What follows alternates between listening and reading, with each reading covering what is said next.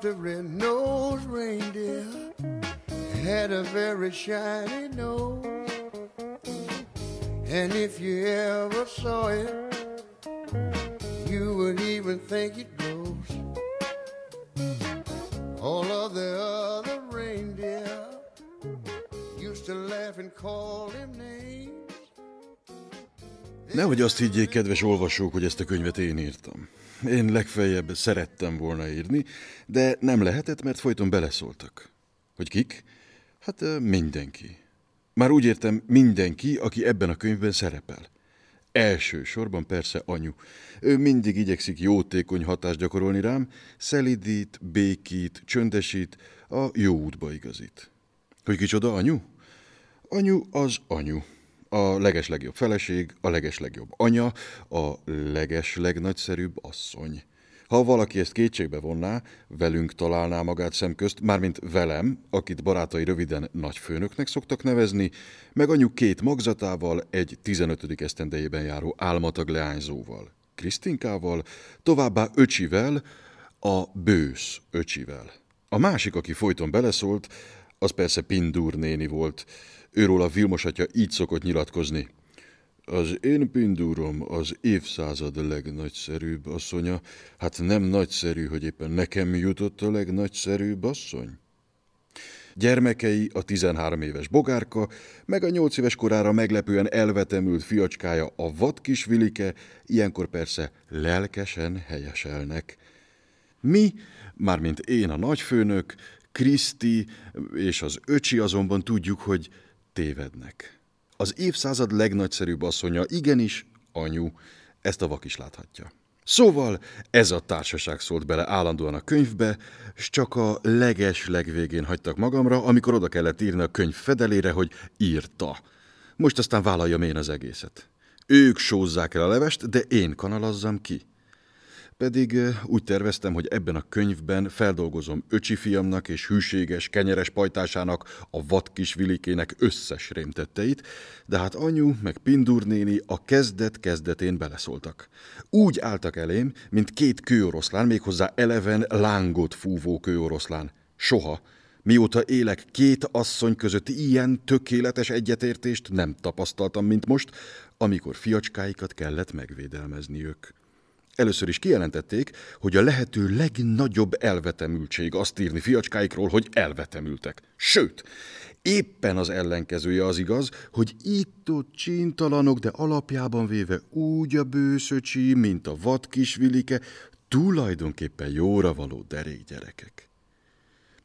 Ez alatt azt értitek, hogy nem ők követték el azokat a gyalázatosságokat, amik miatt riadóztatni kellett a tűzoltókat és a mentőket?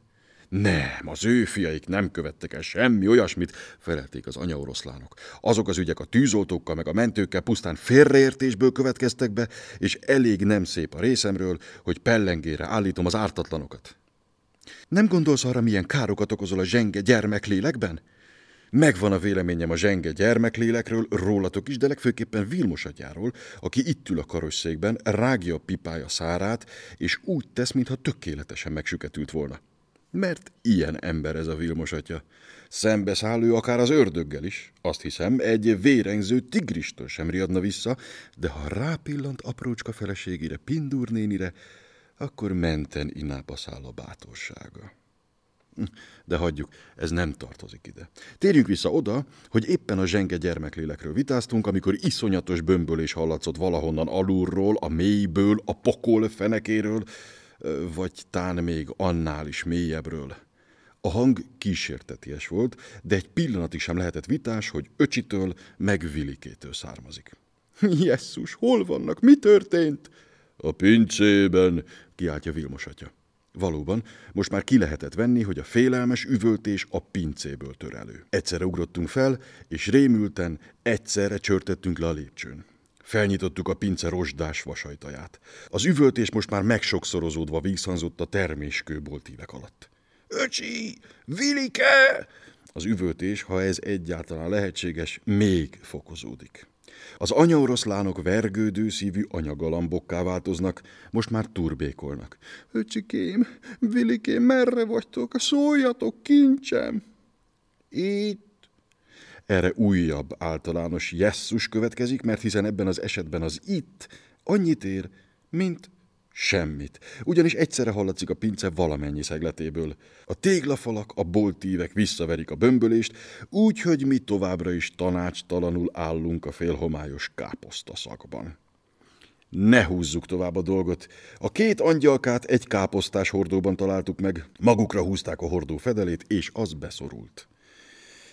Azt értem, hogy a káposztás hordó fedele beszorult. Csak azt nem értem, hogy kerültetek ti a káposztás hordóba? Indítom meg a vizsgálatot, miután az édesanyák a kosznak legalább a felét lecsókolták fiacskáikról. Hogy kerültetek a hordóba? Ez egy technikai rejtély.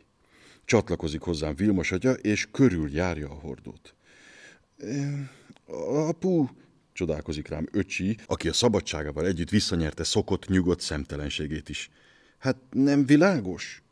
űrhajósdit játszottunk, és ez a hordó volt az űrhajó.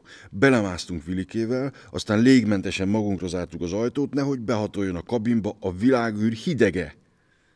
Szóval magatokra húztátok a hordó fedelét. Igen, és aztán azt játszottuk, hogy körül repüljük a marsot. Minden írtó remekül ment, csak akkor lett baj, amikor a földre akartunk szállni a holdon. Azaz, hogy holdra szállni akartunk. Akkor defektet kaptunk. Kiderült, hogy egy ideig hősiesen küzdöttek a hordóval, mit ki nem áll egy viharvert űrpilóta, de az idő telt, a hordóban egyre nagyobb lett a meleg, és egyre kevesebb a levegő. Végül is leadták a vészjelet, azaz vészbömbölést, és megérkezett a mentőexpedíció, vagyis mi. A mentés első szakasza a hordó, pardon, az űrkabin ajtajának leemelése aránylag könnyen ment, viszont az űrpilóták kiszabadítása magából az űrkabinból sok sokkal bonyolultabb műveletnek bizonyult. A két ifjú pilóta ugyanis az életért vívott küzdelemben úgy összegabajodott, hogy hosszú időbe telt, amíg sikerült megállapítani, hogy az, amit ráncigálunk a bősz öcsi ballába, vagy pedig a vadkis Vilike jobb keze. A kitartás azonban mindig meghozza a maga gyümölcsét.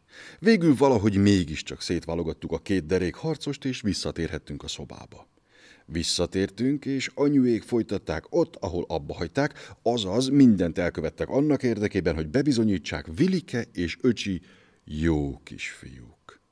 Csak hogy én jellem vagyok.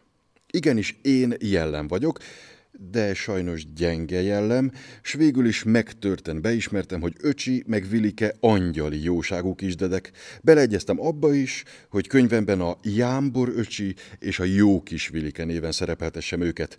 Elfogadtam azt is, hogy könyvem ne legyen a Jámbor öcsi és a jó kis Vilike rémtetteinek gyűjteménye, hanem igenis legyen tanulságos példatár engedelmes kisfiúk és kislányok számára arról, miképpen kell a családi nyaralás alkalmával magával viselkedni. Mert azt hiszem, ezt elfelejtettem megmondani, hogy ez a könyv a mi tavalyi nyaralásunkról szól.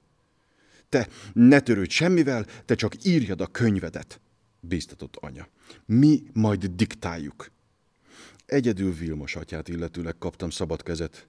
Őróla azt írhatsz, amit akarsz, még az is csak fele lesz az igazságnak. Rettenetes ember! Ránéztem a rettenetes emberre, aki pipája és szemüvege mögül esdeklő pillantást vetett rám, és elhatároztam, hogy csak azért is olyan hőst faragok belőle, mint annak a rendje. Igaz ugyan, hogy Vilmos atya hajlott hátú és sovány, mint a gebe, a sok tervrajzolástól rövidlátó, a pipázástól meg göthös, mindez nem számít. Ezennel felszólítom a kedves olvasót, hogy igenis szíveskedjék Vilmos atyát bronzbőrű ifjú óriásnak elképzelni. Ennyi szívességet igazán megtehet neki. Derékember, nekem elhihetik. És amellett valóságos polihisztor. Mindenhezért. Egy kicsit.